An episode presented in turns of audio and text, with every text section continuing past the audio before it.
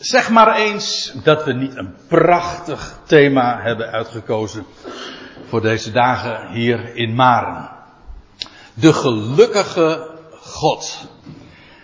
En er werd mij zojuist gevraagd of dat thema ook ontleend is aan een schriftplaats. En daarop kan ik wis en waarachtig ja antwoorden. En daar zult u achter komen, want we gaan daar inderdaad het hele weekend zo over spreken vanuit verschillende oogpunten, dat begrijpt u. En vanavond zullen we dan als thema meer in het bijzonder hebben het evangelie van de heerlijkheid. De titel is ontleend aan een tekst uit 1 Timotheus 1. En ik wil dat straks eerst ook met u gaan lezen. Dat wil zeggen ook de inleiding tot die woorden. Maar om eventjes nog iets anders naar voren te brengen. Kijk, als je het hebt over geluk. Of over gelukkig. En je struint wat af op internet. En om bijvoorbeeld een definitie daarvan te vinden. Dan krijg je een veelheid aan gedachten en antwoorden daarop geserveerd. Want, ja, wat is geluk? Nou, ik vond bijvoorbeeld deze spreuk. Ga niet op zoek naar geluk, maar ontdek het in jezelf. Of wat dacht u van deze? Op zoek naar geluk? Ja, wie niet? Hè? Kijk naar binnen. En nou denkt u van, hé, wat voor toer gaat André vanavond nou op? Of in dit weekend? Nou, dit is eigenlijk om u even aan te geven in welke richting we het niet moeten zoeken. We gaan niet naar binnen turen. We gaan ook niet op zoek in onszelf. We kijken ook niet naar binnen. Weet u waar we wel naar kijken? Naar boven. Ja, en daar is alle reden voor. Ik stel voor dat we, zoals gezegd, eerst even dat gedeelte zullen lezen. En dan komen we vanzelf aan bij vers 11. Dat zijn allemaal enen die u hier leest. En we komen dus uiteindelijk bij vers 11 aan, het centrale vers. Maar laten we eerst eens gewoon beginnen bij het begin. Het is een brief die Paulus heeft geschreven aan een medewerker, een veel jongere medewerker dan hij zelf was, Timotheus.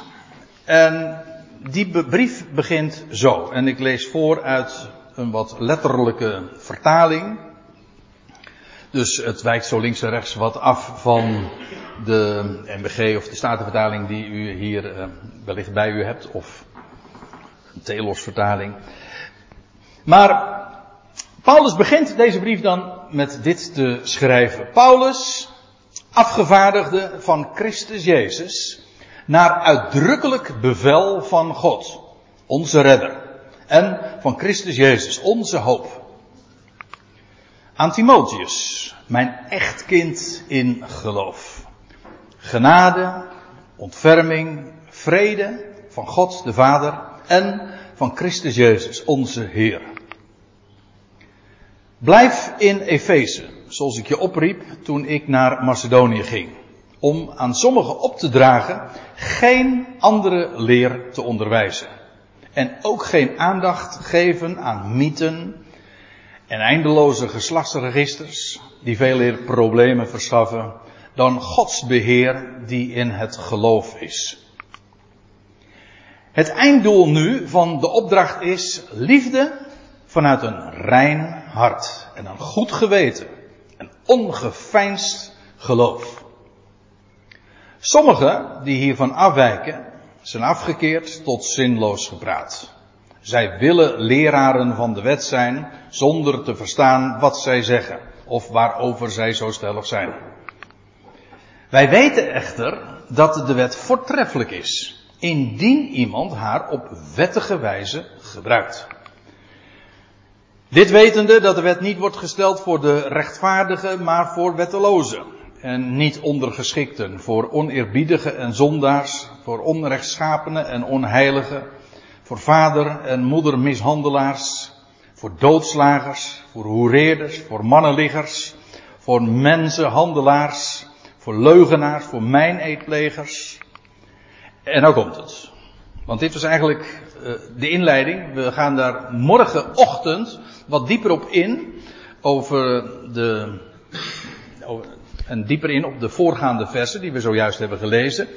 Maar het gaat in dit weekend om deze woorden. In vers 10, aan het slot van vers 10 en vers 11.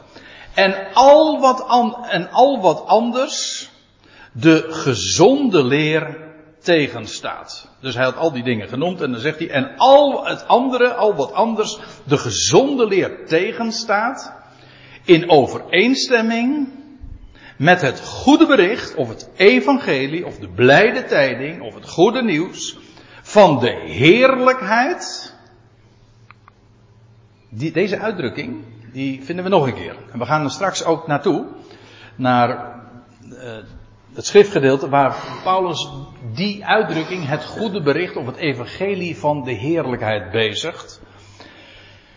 Maar eerst nog even dit, want hij zegt, die gezonde leer, die is naar of in overeenstemming met het goede bericht van de heerlijkheid, ja. En dan zegt hij iets bij, van de gelukkige God, dat mij werd toevertrouwd. Nou, eigenlijk dit hele weekend, dan komen we telkens weer op dit schriftgedeelte terug. We zullen het morgenochtend hebben over de gezonde leer. Nu specifiek over het goede bericht van de heerlijkheid. Morgenavond zullen we ons bezighouden met deze laatste zin. Wanneer Paulus zegt dat mij werd toevertrouwd. En hoe hij daar elders ook over spreekt. En dan zondagochtend zullen we het hebben over, ja, dat is het meest centrale, de gelukkige God. Maar ik moet erbij zeggen, alle bijeenkomsten zullen dit in het bijzonder op de kandelaar zetten. Namelijk dat God werkelijk God is en zal voltooien dat wat hem voor ogen staat. Zijn verlangen realiseren. Daarom heet hij de gelukkige God. Jammer dat de meeste vertalingen dit wegvertalen, als u het mij vraagt, want de echte bijzondere betekenis ontgaat je wanneer je het vertaalt of weergeeft met, zoals de NBG of de Statenvertaling dat gedaan heeft, de zalige God. Want ja, wat betekent zalig? Dat is sowieso niet zo 1, 2, 3 duidelijk. Er komt trouwens bij dat het woordje zalig ook in onze Bijbelvertalingen de weergave is van diverse andere woorden ook nog weer. Nou, bijvoorbeeld van het woord voor redding, dat iets heel anders is. Hier staat een Grieks woord, en we zullen daar later nog wat uitgebreider bij stilstaan. Hier staat een woord, makarios, dat is een Grieks woord en dat betekent gelukkig. En dat betekent, God is gelukkig. En Paulus zegt, dat is een goed bericht. En het is aan mij toevertrouwd en ik, ja, wat doe ik met een bericht? Omdat het een goed bericht is. Ik vertel het, het is namelijk een goed bericht van glorie, van heerlijkheid. Dat is allemaal, ja, het is zo positief. Hè? Het is een goed bericht. Het is en een goed bericht gaat over glorie, over geweldige heerlijkheid. En wel de heerlijkheid van een God die gelukkig is. Feitelijk. Maar ik loop nou een beetje vooruit, want we gaan dat natuurlijk veel uitgebreider nog onderbouwen. Feitelijk is het de uitdrukking de gelukkige God een beetje dubbelop. Zou je kunnen verdedigen. Want het feit dat God God is en dus almachtig is en in staat dus ook om zijn verlangen te realiseren, dat impliceert eigenlijk al dat hij dus dan ook wel gelukkig moet zijn. Want wat weerhoudt hem ervan om dat wat in zijn hart is, om dat ook te volbrengen? Dus het loutere feit dat God God is, dat daaruit volgt al dat hij gelukkig is. Maar hier staat het ook inderdaad expliciet en alleen al de gedachte. En daar gaan we een heel weekend over doen. Alleen al de gedachte. Dat degene die over alles gaat. Die alles kent. Die elke creatuur bij name kent. Zelf bedacht heeft, gemaakt heeft, beschikt. Die ook al het leed kent. Die God is gelukkig. In de vierde samenkomst, ja, dat is zondagochtend. Dan zullen we ook de vraag onder ogen gaan zien. Van ja, hoe kan dat nou eigenlijk? Hoe kan God gelukkig zijn bij zoveel lijden? Dat is ik denk dat dat een vraag is. Misschien wel het grootste bezwaar tegen deze boodschap. Dat ingevoerd wordt. Maar ik vind het geweldig. Ja, zo triomfantelijk ben ik dan wel. Dat de Bijbel daar ook zo'n solide, zo'n geweldig, imponerend antwoord op geeft. God is gelukkig. Alleen al die gedachte, dat hij die alles kent, alles in zijn handen heeft, dat hij gelukkig is. Nou, als dat zo is, ja, dat maakt mij ook zo gelukkig. Trouwens, dat is het thema van de laatste bijeenkomst dan weer, de zondagmiddag. Een gelukkig mens. En ik zal u vertellen, een gelukkig mens kun je pas echt worden wanneer je ook weet dat er een gelukkige God is. Nou, dat is wel eventjes in een notendop dat wat we dit weekend zullen gaan bezien. Eerst eens die uitdrukking, het evangelie of het goede bericht. Ik gebruik dat allemaal door elkaar. Het ene is Grieks, goed bericht is wat Nederlandser. En het evangelie van de heerlijkheid. En ik zei al, die uitdrukking komen we tegen hier in 1 Timotheus 1. Het evangelie van de heerlijkheid van de gelukkige God. Maar we komen hem nog een keer tegen en dat is in 2 Korinthe 4. En ik stel voor dat we daar eerst eens naartoe gaan. En ik wil u ook laten zien wat de samenhang is. Want als Paulus zegt, het is het evangelie van de heerlijkheid van de gelukkige God, dan heeft dat alles te maken met wat hij hier in 2 Korinthe 4 naar voren brengt. Nou, ik begin te lezen in vers 3 van dat hoofdstuk. Daar schrijft Paulus, indien echter ook het goede bericht van ons bedekt is. Hij bedoelt, kijk het maar na in het verband, dan werkt hij dat ook wat meer uit. Dat wil zeggen, het is bedekt, het wordt niet begrepen, er ligt een sluier op. Maar bij wie ligt er een bedekking op? Wie kunnen dat niet werkelijk zien omdat het bedekt is? Wel, zegt Paulus, dat zijn degenen die verloren gaan. Dat staat trouwens in de tegenwoordige tijd. Dat wil zeggen, die bezig zijn verloren te gaan. Het evangelie is een goed bericht. En dat is een goed bericht dat God alles redt en iedereen redt. Maar begrijp me goed, dat betekent niet dat het een ontkenning zou zijn. Ik weet dat is een heel veel genoemd bezwaar altijd tegen de boodschap als je die uitdraagt, zoals Paulus dat ook naar voren brengt in zijn brieven, van dat het ontkenning zou zijn van verloren gaan. Maar dat is absoluut niet het geval. De Bijbel spreekt inderdaad over de mensheid in het algemeen is zelfs verloren. We zijn stervelingen, we zijn zondaren en feitelijk als er niet ingegrepen wordt, dan is een mens bezig verloren te gaan. En ook als je dus de boodschap afwijst, niet begrijpt, niet verstaat, niet gelooft, niet ziet, ja, dan hoor je daar nog steeds in die categorie. Laten we even nog wat nader bekijken deze uitspraken. Want hij zegt, het is bedekt in degene die verloren gaan.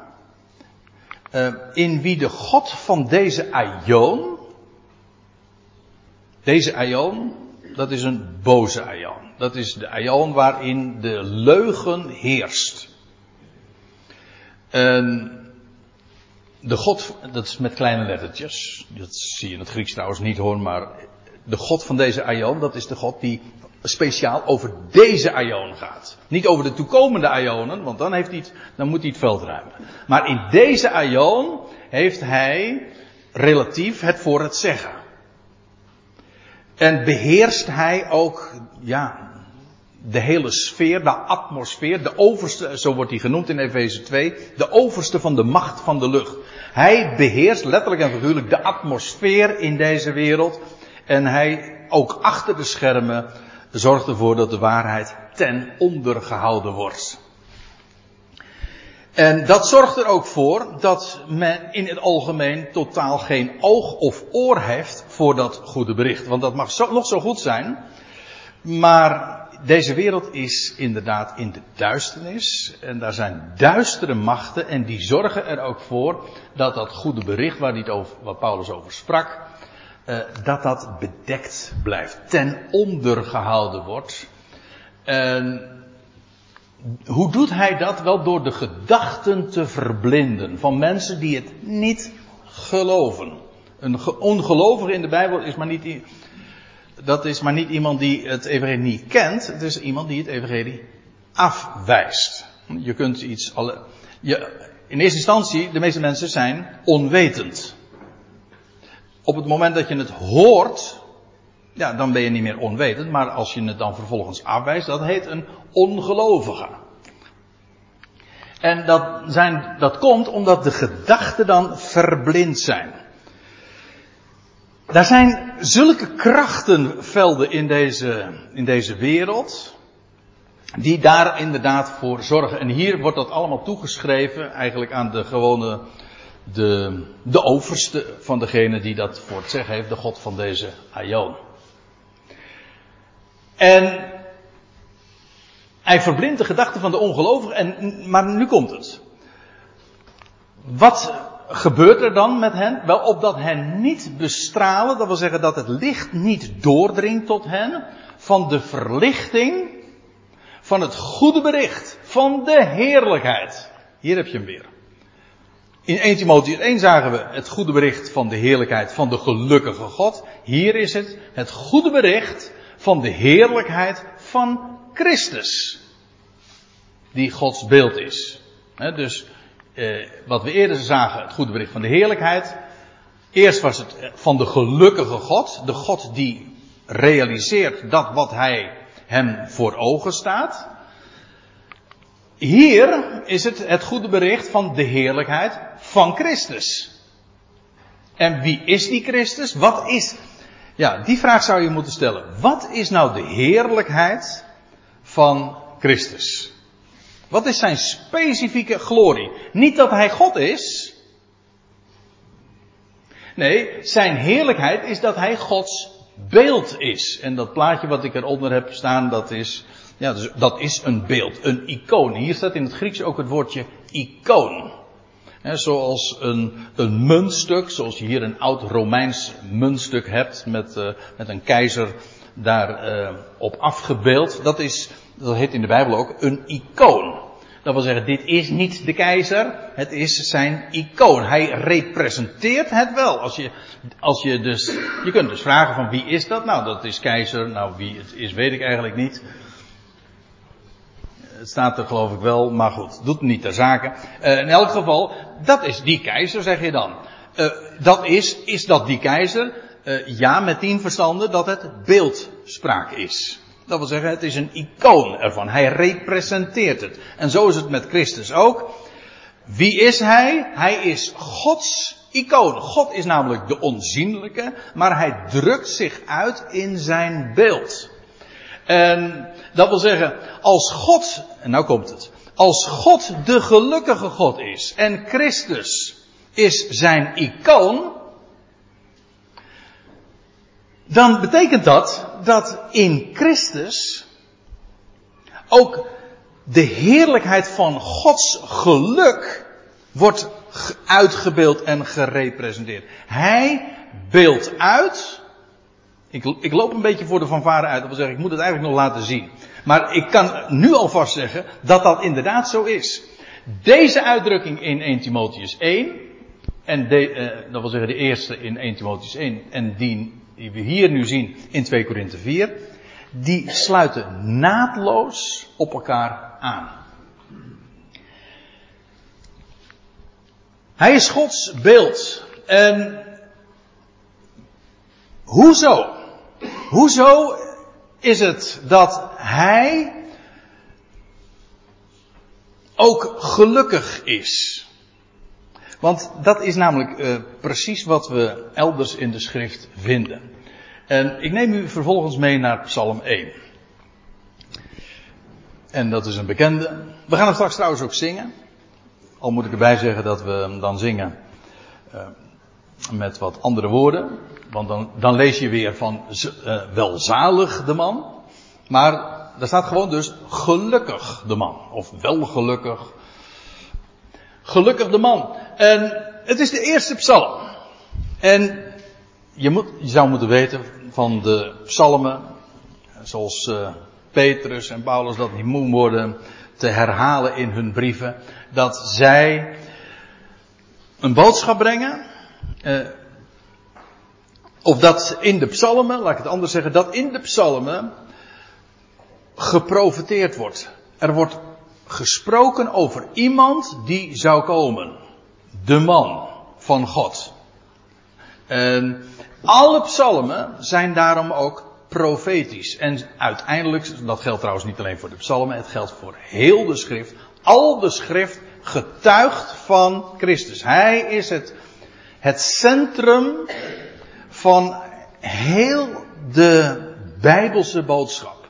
En in Christus, door degene waarin God zich uitbeeldt, zien wij dan wie God is. De gelukkige God zien we uitgebeeld in zijn Zoon. In Gods Zoon, oftewel de Christus. En dat blijkt ook hier in Psalm 1 het geval te zijn. Ook Psalm 1 gaat maar niet zomaar over een willekeurig mens. Over u of mij of een vrome Jood of een Israëliet. Nee, natuurlijk mag je zulke woorden in een bepaald verband zo op jezelf toepassen. Geen enkel probleem. Als je maar goed inziet dat als je dat uitleg gaat over één specifiek iemand. Maar eerst nog even dat eerste woord. Gelukkig. Want we gaan nu even naar het Hebreeuws toe. U weet, of u weet het niet, maar dan meld ik het bij deze. Het Nieuwe Testament is geschreven in het Grieks. Het Oude Testament, of de Tenach, is geschreven in het Hebreeuws. En in het Hebreeuws is er een bijzonder woord, een speciaal woord voor gelukkig. In het Hebreeuws staat daar het woordje Asher. En voor degenen die enigszins op de hoogte zijn van Bijbelse namen, moet daar een lampje gaan branden. Want inderdaad, dit woord herinnert aan een naam. En wel een naam die we hier vinden in Genesis 30. Het was één van de zonen, één van de 12 zonen van Jacob. En dan lees je dat Lea een kind krijgt, een zoon krijgt, en daar is ze buitengewoon blij mee. En dan zegt zij, en ik citeer, toen zeide Lea, ik gelukkige, voorzeker zullen de jonge dochters mij gelukkig prijzen.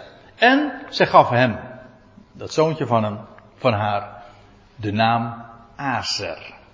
En dat is precies dit woord.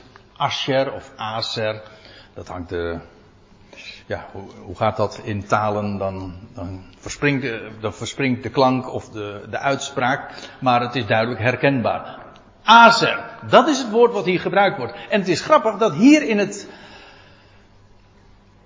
het boek Genesis er inderdaad ook vertaald wordt, ik gelukkige. Maar het staat hier gewoon exact hetzelfde woord. Terwijl men dus in Genesis 30 vertaalt gelukkig, vertaalt men in Psalm 1 het met welzalig.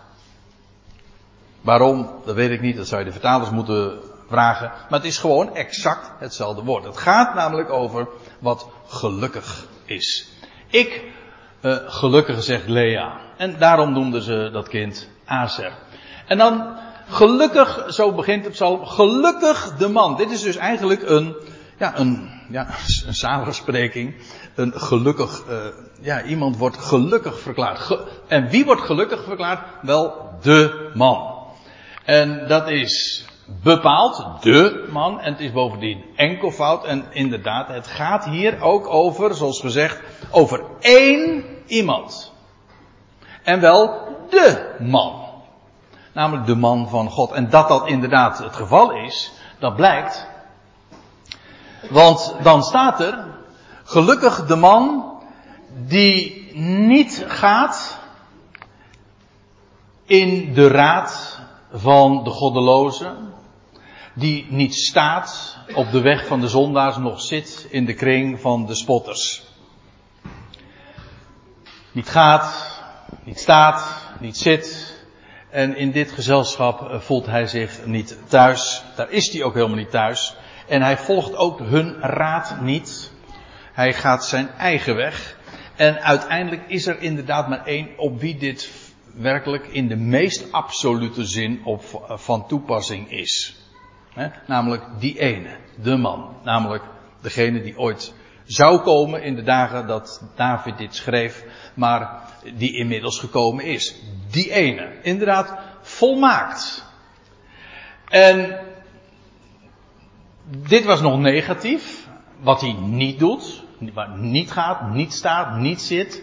Maar dan in vers 2 wordt het positief gezegd. Wat hij dan wel doet. Wel, maar veel eer in de onderwijzing van Yahweh zijn welgevallen heeft. En diens onderwijzing overpeinst bij dag en bij nacht. En zoals gezegd, in de meest absolute zin. Bij wie vinden we dit werkelijk volmaakt terug? Dat is inderdaad in die ene man.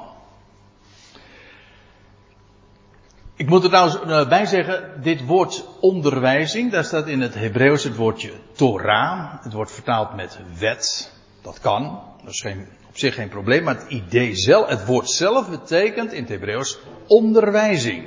Of een vingerwijzing. Wijzen op. En daarmee, zoals een onderwijzer dat ook inderdaad doet. Die wijst op de teksten. En die wijst ook wat eronder zit. En dat is dus echt onderwijs. Hè? Je wijst wat er onder de tekst ligt. Of wat daarin verborgen ligt. En hij, de man die hier bezongen wordt. Wel, waar is hij mee bezig? Wel, met de onderwijzing van Yahweh. Die Torah, overigens. Dat is dus een beetje het bezwaar tegen het woord wet. Met die weergave, want wij denken dan meteen aan wetten.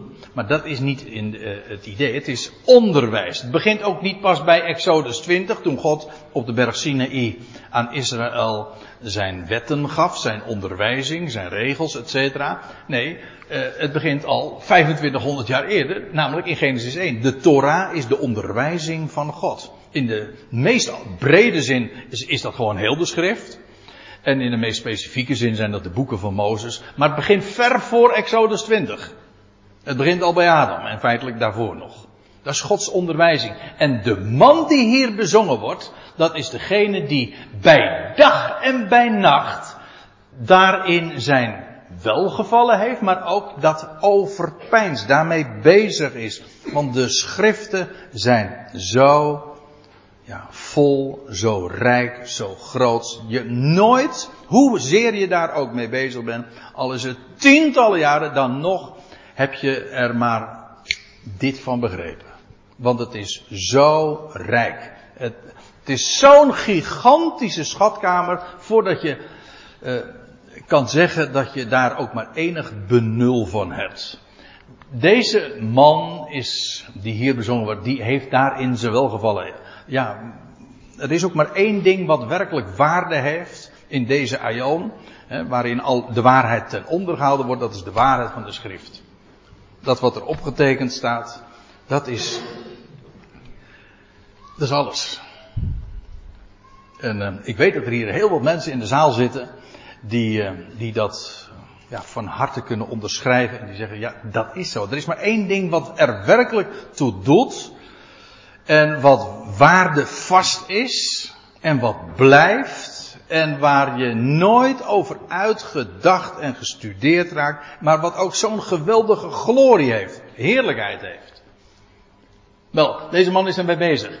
En dan staat er, want hij is als een boom overgeplant aan waterstromen. Ja, u zegt, hé, dat staat anders dan in mijn vertaling. Dat klopt. De meeste vertalingen zeggen gewoon die geplant is aan waterstromen, maar er staat letterlijk dat die overgeplant is, overgezet. Het idee is dus, nou verwijs ik eigenlijk naar een ander schriftgedeelte. Hij was geplant of ooit opgegroeid in dorre aarde. Maar vervolgens is die overgeplant aan waterstromen. En laat ik dan meteen maar vertellen waar het werkelijk over gaat. Als het inderdaad hier gaat over die ene die zou komen, de man van God, die inderdaad nooit ging op de weg van de zondaar, nooit, en die altijd dag en nacht bezig was met de wil van God. Hè? Hij zegt ook, in de boekrol staat voor mij geschreven, zie hier ben ik om uw wil te doen. Die man, over hem gaat het. Dat is trouwens ook een psalm. En hij was hier op aarde, maar hij was sterfelijk. Hij is gestorven. Maar vervolgens is hij overgeplant. Hè? Als je eventjes de beeldspraak van die boom, die eerst ergens anders stond en vervolgens is die overgeplant en waaraan? Wel aan waterstromen. En dat spreekt inderdaad van nieuw leven, van opstanding. Dat blijkt ook wel, want dan staat er vervolgens, hij is overgeplant aan waterstromen en dat heeft zo zijn effect, want er staat er, die zijn vrucht geeft in zijn seizoen, of op zijn tijd, zoals de NBG dat weergeeft, en zijn blad, zijn loof, verwelkt niet. Dat betekent dus dat deze man onvergankelijk is. Dat wat hij produceert, dat trotseert de dood. En dat is sinds hij is overgeplant. Ziet u trouwens ook nu hoe je, als je zo'n psalm leest, en je neemt het gewoon zoals het zich aandient, hè, van over één iemand, de man. En dan ontdek je, en dan kan niet missen, het gaat in de meest absolute zin, kan dit maar over één iemand gaan. Die inderdaad is overgeplant en nu aan stromen van levend water geplant is en vervolgens geeft hij zijn vrucht. Op zijn tijd. En zijn blad verwelkt niet. Dat wil zeggen, hij is altijd groen. Onvergankelijk leven. Hij blaakt van leven. En hij produceert ook vrucht. Ik kom er straks trouwens nog even op terug. En, nou komt het. En al wat hij doet, gelukt hem. Die staat hier trouwens wel een ander woord dan dat Azer. Maar de cirkel is wel rond. Het begint met gelukkig de man en het eindigt met alles gelukt hem. En in het Nederlands is het woord gelukkig heel mooi. Want wij voelen meteen ook in onze taal aan dat gelukkig alles te maken heeft met gelukken. En dat is inderdaad ook de gedachte. Namelijk dat een gelukkig iemand, zo daarvan wordt het verlangen gestild. Dat wat daar waar men naar hangt, dat wat men verlangt, waar het hart naar uitgaat, dat wordt bereikt. Dat is eigenlijk wat je ook over geluk kunt zeggen en gelukkig, het bijvoeglijk naamwoord. Het is, dit element zit er altijd in. Maar dan hier. Al wat hij doet, die man, die zojuist is beschreven, hè, en die overgeplant is aan waterstromen, wel, alles wat hij doet, dat gelukt hem. Let trouwens ook op, al wat hij doet, gelukt hem. Ziet u trouwens nu ook de connectie met waarmee we begonnen, namelijk de gelukkige God. En dat is een goed bericht van heerlijkheid. Waarom? Wel, hij is de gelukkige God. Maar die gelukkige God heeft een icoon. Iemand die hem representeert. In wie hij volledig zichtbaar wordt. In wie de gelukkige God in al zijn glorie wordt gedemonstreerd. En dat, hoe wordt hij daarin zichtbaar? Wel, in de man. Die hier beschreven wordt. Die aan de ene kant dus ver was van alles wat in deze wereld speelt. En daar niet door geregeerd wordt. Hij trekt zijn eigen spoor. Maar vervolgens, hij is overgeplant. En nu aan waterstromen is hij neergezet. En nou produceert hij vrucht. En zijn blad verwelkt niet. Het spreekt allemaal van onvergankelijk leven. En de vrucht die hij produceert. En niets wat hem voor ogen staat. En niets wat hij onderneemt. Daarin wordt hij weerhouden. Alles wat hij doet, gelukt hem. Kortom, deze man is gelukkig. Dus de gelukkige God. En de man Gods, de Christus, zijn zoon, is ook gelukkig. Alles wat hij doet, gelukt hem. En de betekenis van dit woord. Dit wordt anders ook vertaald met voorspoedig zijn of succesvol. Want feitelijk is dat de gedachte. Dat als je iets onderneemt en dat gelukt je, dan ben je daarin je handelen voorspoedig. Hè? Succesvol. Dat wat je voor ogen staat, dat realiseer je. En ik weet dat daar soms wel andere labels aan gegeven worden, maar in die zin zeg ik, wat voor evangelie wordt er nu dit weekend hier naar voren gebracht? Wat voor evangelie? Nou, het is een succesevangelie. Ik weet dat daar andere meningen over bestaan. En dat, ik moet er ook bij zeggen dat wat meestal voor succesevangelie versleten wordt, ja, dat is vooral dat type geluk waarvan ik in een van die eerste dia's al teksten liet zien, weet je wel, waar dat helemaal op de mens gericht is.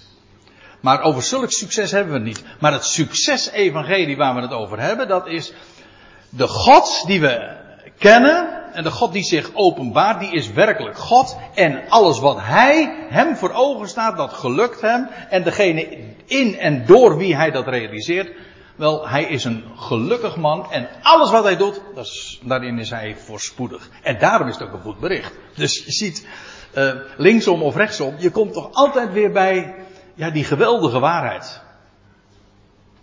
Goed bericht. Het spreekt van heerlijkheid. En dus van geluk. En van iemand die inderdaad zijn verlangen realiseert. Dan gaan we naar nog een schriftplaats. En nou gaan we naar Jesaja 53.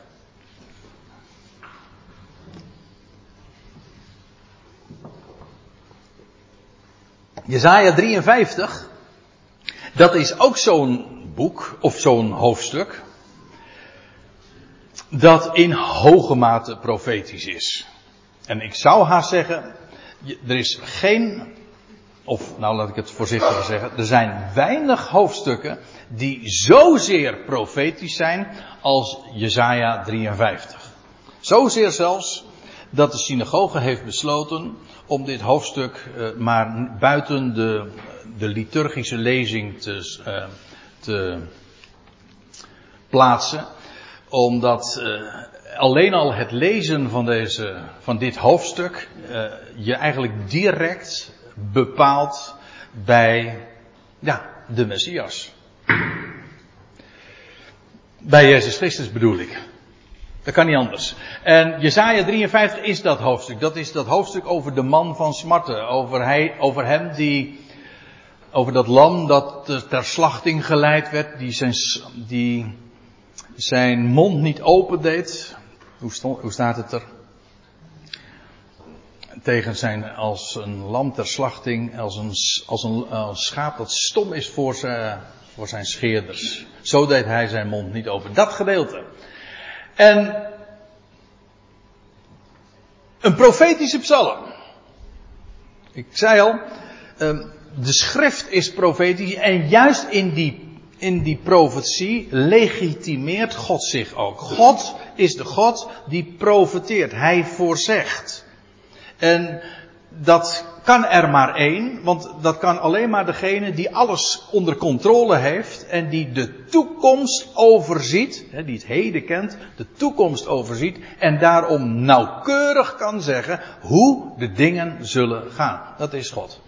En dat is ook kenmerkend voor de Bijbelse waarheid. De waarheid die zichzelf ook bewijst. God voorzegt. En daarmee, in dat woord, bewijst de schrift zichzelf. Want dat is namelijk wat geen mens is gegeven. De mens kan hooguit voorspellen, maar niet voorzeggen. En dat is precies wat de God doet. Profetie betekent in het Grieks ook trouwens letterlijk voorzeggen. Jesaja 53. En dan begin ik te lezen in vers 10. En daar gaat het eerst nog over de man van smarten. Hoe hij inderdaad verbrijzeld werd. En hoe hij verwond werd. Het gaat hier gewoon over, ja, over wat er met de Heer is gebeurd. Die als een lam ter slachting werd geleid. Dat waren de versen die direct hier weer aan vooraf gingen. En zoals hij werkelijk geslacht werd. En dan staat er het behaagde Yahweh. Wat behaagde Yahweh? Hij liet zich verbrijzelen. Ik weet dat dit de vertaling wat omstreden is die ik hier nu presenteer. Maar lees even met me mee. Het behaagde Yahweh. Namelijk dat hij zich liet verbrijzelen. Hij liet zich verbrijzelen en hij liet zich verwonden. En dan staat erachter, wanneer hij zijn ziel tot schuldoffer gesteld zal hebben. Hier zie je trouwens ook inderdaad dat de man die hier voorzegd wordt, zijn leven zou geven, ter slachting geleid zou worden en ook daadwerkelijk als een offer eerst geslacht zou worden. Wel, wanneer hij zijn ziel tot schuldoffer gesteld zal hebben, want hij droeg de schuld. Ik bedoel, het was een misdaad wat men hem aandeed. En hij droeg en verdroeg dat. Dat was dus, daarin was hij met recht dus ook een schuldoffer. Hij droeg de schuld en ook de misdaad, de zonden die men hem aandeed. Maar wanneer hij zijn ziel tot schuldoffer gesteld zal hebben, dan zou je zeggen van nou ja, dan is het over en uit, want dan is het geslacht. Ja, nee, maar dan begint het pas. Een offer is ook nooit alleen maar de slachting. In feite gaat het in de offerdienst altijd om, ja, eerst slachting, maar vervolgens om wat daarop volgt. Namelijk, dat, kijk, een offer is niet alleen maar dat een dier geslacht wordt, maar het gaat in feite om wat er na die slachting gebeurt, als het dan vervolgens op het altaar kwam en verhoogd werd en opsteeg tot God. En dat is een uitbeelding van opstanding. Dat is heel onbekend, want meestal is het zo dat als christenen het hebben over de offerdienst, dan zeggen ze ja, dat slaat op Jezus Christus die zichzelf heeft gegeven. En dan denkt men alleen maar aan het kruis. Maar het kruis is eigenlijk alleen maar zijn slachting. Dat is essentieel, dat gaat vooraf, ook per definitie in de offerdienst. Maar dat is niet het offer. Het eigenlijke offer vindt plaats na de slachting. Namelijk als het verhoogd wordt en opsteeg. En dat was voor God de liefelijke reuk. De liefelijke reuk is gelegen in het feit dat hij die stierf, opstond uit de doden en nieuw leven aan het licht bracht. Wanneer hij zijn ziel tot schuldoffer gesteld zal hebben, zal hij zaad zien. Hey. Dus, nou, er is met recht leven na de dood. Hij is geslacht. Maar dat is, nou moet ik weer een andere schriftplaats denken aan wat je leest in het boek Openbaring. Hè, dat het lam geslacht is, maar hoe ziet Johannes hem? Als het lam, ik zag een lammetje staande als geslacht. Dat wil zeggen, het herinnerde aan zijn slachting, maar inmiddels was het opgestaan. Want normaal gesproken een lammetje dat geslacht is, ligt, dood. Maar dit lammetje wat Johannes zag, dat was geslacht. Ja, maar het stond. Dat wil zeggen, het was opgestaan. En hier is dat ook de gedachte. Dat wil zeggen, hij zal zaad zien. Of hij zal vrucht dragen. In Johannes 12 lezen we een soortgelijke gedachte. Dat gaat vlak vooraf aan Pascha, waarin de Heer Jezus ook daadwerkelijk is geslacht. Als het paaslam, ja precies. En dan zegt hij, amen. Of voorwaar, ik zeg tegen jullie, als de zaadkorrel van het graan niet in de aarde valt en sterft, blijft ze alleen. Maar als zij sterft, dan draagt ze veel vrucht voort. Dus eerst, om even bij het beeld te blijven van die graankorrel, die wordt in de aarde gestopt, of die valt in de aarde en daardoor ontbindt het, ja, maar wat er juist daardoor gebeurt, er ontstaat juist daardoor, na de begrafenis van dat zaadkorrel, als ik het zo mag zeggen, wel, dan alleen op die wijze ontkiemt het en brengt het veel vrucht. En dat is hier ook in Jesaja het geval. Als hij zichzelf, zijn ziel gesteld zal hebben tot een schuldoffer, zo zal hij zaad zien. Dat wil zeggen, na Na de slachting is daar nieuw leven. Of, nou ben ik weer eventjes in Psalm 1. Hij is de man die niet wandelt en die voortdurend bezig was met de schrift. En maar wat is er gebeurd met hem? Hij is overgeplant en nu draagt hij veel vrucht. Hij is onverwelkelijk. Nieuw leven, opstanding. Dat is hier ook zo. In Jesaja 53, zo zal hij zaad zien. En hij zal zijn dagen verlengen. Eigenaardig, hè? Hoe Jesaja dit al, nou pakweg 6, 7 eeuwen van tevoren al ook voorzegt hoe dat zou gaan met de Messias. Hij noemt hem de knecht van Yahweh. Hij zou inderdaad geslacht worden, zich gesteld worden tot een schuldoffer, maar vervolgens, hij zou daarin vrucht dragen, zaad zien. Nieuw leven voortbrengen. En hij zal zijn dagen verlengen. En dan zingen wij, lang zal hij leven. Ja, dat is met recht. En het langste leven dat ik ken, dat is leven dat niet eindigt. Dat met recht, letterlijk en figuurlijk, eindeloos is. Onvergankelijk. En dat is eigenlijk ook een van de essenties van het goede bericht. Namelijk dat er leven is. Met allemaal hoofdletters. Waarom? Omdat het de dood achter zich heeft. En alleen maar leven voor zich. Wat onvergankelijk is. Wat niet verwelkt. Aan waterstromen. U ziet, ik verhaal verschillende dingen door elkaar. Maar dat doe ik expres om daarmee de lijntjes zeg maar in de schrift ook bij elkaar om te laten samenvallen. Ze gaan ook over één iemand. De man in Psalm 1 is exact dezelfde als de Christus in 2 Korinthe 4. En het is dezelfde als de knecht of de dienaar van Yahweh in Jesaja 53.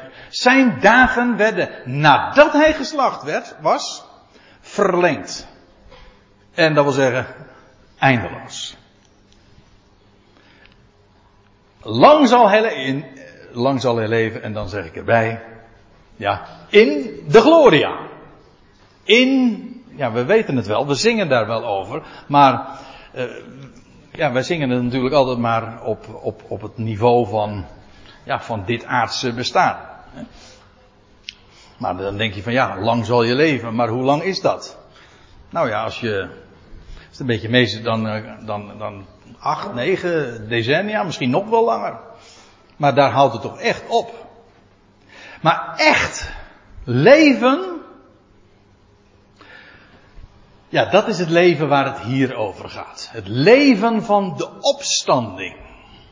En er is er tot dusver nog maar 1 die dat aan het licht gebracht heeft. 2000 jaar geleden, het is inderdaad al vaker in de Bijbel, in de geschiedenis gebeurd dat iemand die dood was tot leven gewekt werd, maar die keerde vervolgens na verloop van tijd weer terug en stierf alsnog. Een tweede dood. Een man als Lazarus of het dochtertje van Jairus, die zijn allemaal weer dood gegaan. Er is er 1 die als eersteling eens voor altijd en voor goed onvergankelijk leven aan het licht bracht. En dat is degene van wie hier staat, zijn dagen werden verlengd. Heel lang zal hij leven. En wel in werkelijke glorie. En dan maar niet zomaar op het niveau waar wij het hier over hebben. Want wat wij hier kennen, als je het even in perspectief plaatst, even vergelijkt. Dan wat wij hier kennen is geen leven. Dat is eigenlijk doodgaan. Dat is sterven. We gaan morgen... Ik heb het met André al afgesproken. We gaan morgen dat lied ook zingen. Wat we een keertje als weekendlied hebben bestempeld. En al wat wij leven noemen, dat eindigt in de dood. En dus is het eigenlijk helemaal geen leven. Het is sterven. We noemen het niet zo. Want hier kennen we niks anders. Maar wat wij leven noemen is, als je het afzet tegen wat echt leven is, is dit geen leven, is dit sterven. Zo noemt Paulus het ook trouwens. Afijn, nadat hij zichzelf gesteld zal hebben tot een schuldoffer, zal hij zaad zien. Hij zal zijn dagen worden verlengd. En nu zijn we weer bij dat woord geluk en gelukkig. Want dan staat er, en het verlangen van Yahweh, de Heere, Gods naam, zal door zijn hand voorspoedig zijn. Hé, heb je weer datzelfde woord als wat ook in Psalm 1 gebruikt wordt. Al wat hij onderneemt, gelukt hem. Hij is gelukkig. En het wordt hier op een hele bijzondere manier geformuleerd, namelijk het verlangen van Yahweh, de gelukkige God, zal door zijn hand, deze man van smarten, maar die vervolgens opgestaan is uit de doden, en die lang zal leven, zal door zijn hand voorspoedig zijn. Met andere woorden, God realiseert zijn verlangen door deze man, de man. De gelukkige God en de gelukkige man. Maar hij is Gods icoon. Trefzeker. En in de Christus wordt zichtbaar wat Jahweh's verlangen is, maar ook hoe hij dat alles tot een gelukkig, succesvol einde gaat brengen. Kijk, en deze overwegingen, dit soort gedachten, die maken je zo eindeloos gelukkig. Wat een God die zijn verlangen realiseert, en maar ook door wie hij dat doet, door zijn icoon. Ik lees nog even verder, nog één vers, want er staat er in vers 11, want het onderstreept precies ook waar het bij geluk om gaat. Er staat er, om het gezwoeg van zijn ziel. Dat was in dit hoofdstuk beschreven. De smarten, de moeite die hij heeft ondervonden. De tegenstand, het schelden, de wijze waarop hij werd behandeld. Het onrecht dat hij droeg. Om het gezwoeg van zijn ziel zal hij worden verzadigd. En dat verzadigd, dat wil zeggen, zijn wens wordt volledig vervuld. Dat wil zeggen, zijn sterven was geen nederlaag. Dat was de noodzakelijke inleiding tot het succes. Tot het geluk. Om het gezwoeg van zijn ziel zal hij worden verzadigd. En door zijn kennis zal mijn dienaar, zegt God, is hier eigenlijk zelf aan het woord, en door zijn kennis zal mijn dienaar de velen rechtvaardig maken en hun ongerechtigheden zal hij dragen.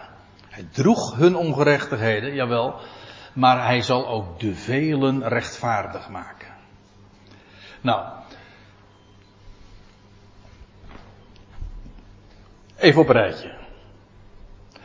Hij zou Gods verlangen, het verlangen van Yahweh, zou hij realiseren. Zal door zijn hand voorspoedig zijn. Hij zal worden verzadigd. En hij zal de velen rechtvaardig maken. Wat betekent dat?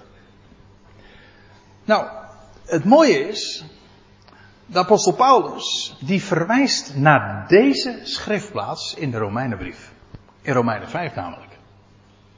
En die zet dan ook uiteen hoe breed dat de velen is. En door zijn kennis zal mijn dienaar de velen rechtvaardig maken. De velen. Wie zijn die de velen? Nou, we gaan eens naar die schriftplaats toe. Dat is de laatste die ik voor u vanavond heb. En in Romeinen 5, vers 19, daar staat dit. Even voor de goede orde, in Romeinen 5, in dat laatste gedeelte, waar vers 19 een deel van uitmaakt, daar wordt Adam geplaatst tegenover die andere mens. De laatste Adam. En wat blijkt is dat het effect van wat de eerste Adam deed, dat is even universeel als het effect van de laatste Adam. Zoals door één, nou laat ik het gewoon lezen. Want ik kan het nou zelf wel vertellen, gaan parafraseren, maar waarom zou ik het niet gewoon lezen? Want net zoals door de ongehoorzaamheid van de ene mens, Adam, die was ongehoorzaam, dat is bekend. Daar begint de menselijke geschiedenis mee. Want net zoals door de ongehoorzaamheid van de ene mens de velen tot zondaars werden gesteld. Wie zijn die de velen? Nou, dat zijn, als je één vers terugleest, dat zijn gewoon alle mensen. En alle mensen hebben in de verklaringen, want ja, dit is natuurlijk te groot. Dit is te gelukkig. Ja, dit is wat men meestal erover zegt. Pak de commentaren, de orthodoxe verklaringen van dit gedeelte. Het wordt altijd weggeredeneerd. Omdat men, terwijl men niet onder de impact van en de eenvoud en ook de simpelheid en de directheid van deze statements uit kan. Het is zo volstrekt helder. Eén mens. Alle mensen zijn daardoor zondaren geworden. En stervelingen. En orthodox als men is, zegt men dan, daar zijn geen uitzonderingen op. Alle mensen zijn zondaren. Daar hebben we niet voor gekozen. Maar de ene mens, die is ons voorouder. In hem, uit hem komen wij voort. Wij zijn Adamieten. En door Adam zijn alle mensen zondaren en stervelingen. Dat is een feit. Nou, en het zijn alle mensen, maar... Dan probeert men eronder uit te komen door te zeggen van ja, in Romeinen 5 vers 18 staat wel alle mensen. Maar dat zijn er eigenlijk niet alle, dat zijn er gewoon vele. En dat is precies omgekeerd redeneren, want het is namelijk andersom. Het gaat gewoon over alle mensen. En die alle mensen, dat zijn er vele. Als de velen hier inderdaad allen zijn, wel... Dan is de vergelijking gewoon genadeloos. Dat is een heel fout woord wat ik nu geef. Want het is juist niet genadeloos. Maar ik bedoel, de logica is zo dwingend. Want dat betekent namelijk als de velen hier inderdaad allen zijn. En dat is onmiskenbaar, want dat blijkt uit voorgaande. Dan geldt dat ook voor de rest van de vergelijking. Door de ongehoorzaamheid van de een... Van de ene mens, Adam, zijn de velen tot zondaren werden de velen tot zondaren gesteld. Zo zullen ook, dus dat betekent op dezelfde wijze zullen ook door de gehoorzaamheid van de ene, Christus, de laatste Adam, de velen, welke velen? Wel, gewoon alle mensen. Dat zijn velen. Er is de tegenstelling is niet die tussen allen en velen, de tegenstelling is tussen allen en één. Eén mens, alle mensen. Eén mens, vele mensen. Dat is de tegenstelling. De tegenstelling is niet velen en allen. Integendeel, dat loopt parallel. Dat is ook helemaal geen tegenstelling. Maar goed. Alle mensen zijn zondaren. Dat zijn er velen. Zo zullen ook door de gehoorzaamheid van de ene de velen tot rechtvaardigen worden gesteld. Let op, de velen. Hé, maar dat is precies waar Jesaja het ook over had. Door zijn kennis zal mijn dienaar de velen rechtvaardig maken. De velen. En dan gaat Paulus daarop in zijn brief. En hij zegt, die velen... Weet je hoe uitgebreid dat is, hoe verstrekkend dat is, hoe universeel dat is. Wel, dat zijn gewoon alle mensen. Hier wordt een feit gesteld. Zoals het een feit is, ik bedoel, het is geen mening, geen opinie. We zijn allemaal stervelingen. We zijn allemaal zondaren, doelmissers. Wel, daartoe zijn we, let op, gesteld. Gewoon, dat is geen keuze van ons. Dat ik een zondaar ben, is niet mijn keuze. Ik ben daartoe gesteld. Ja, maar het is de helft van de waarheid. De helft van de waarheid. En als je hier stop haalt, dan zeg ik dat is erger dan een hele leugen. Dat weet u, hè? Zo gaat dat met halve waarheid. Dit is de helft van de waarheid. Deze halve waarheid krijgt zijn zin juist in de andere helft van de waarheid. Dit is de glorie. Zo zullen ook door de gehoorzaamheid van de ene, één mens, hij staat daarvoor garant, de velen tot rechtvaardigen worden gesteld. Dat is geen keuze, het is een feit, het is een mededeling, oftewel het is een goed bericht, het is heerlijkheid en bovendien, het lukt hem. Hij is gelukkig. De God die dit plant, de God die dit voornemens is, zijn verlangen om heel de mensheid rechtvaardig te maken, dat zal voorspoedig door zijn hand, ik bedoel van die ene mens, voortgang vinden. Dat zal succesvol worden gerealiseerd. Daarom is God, dat is reden 1, we gaan er een heel weekend nog wat over spreken, maar daarom is God de gelukkige God en is zijn zoon, Gods icoon, de gelukkige mens. Want alles wat hij onderneemt, dat gelukt hem.